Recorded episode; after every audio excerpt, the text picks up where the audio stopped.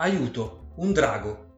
Il drago sputafuoco era un vero terremoto. Sempre fiamme lui lanciava e la principessa urlava, chiusa sola nella torre, il tempo a piangere trascorre, tutto il giorno a sperare che un principe la venga a salvare.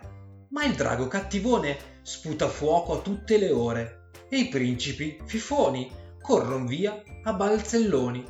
Un bel giorno, ve lo dico, un cavaliere molto ardito arrivò fino al castello per affrontare in duello quel drago sputafuoco, come fosse solo un gioco. Con coraggio lui combatte e in meno di un istante vince contro il drago rosso e festeggia, a più non posso.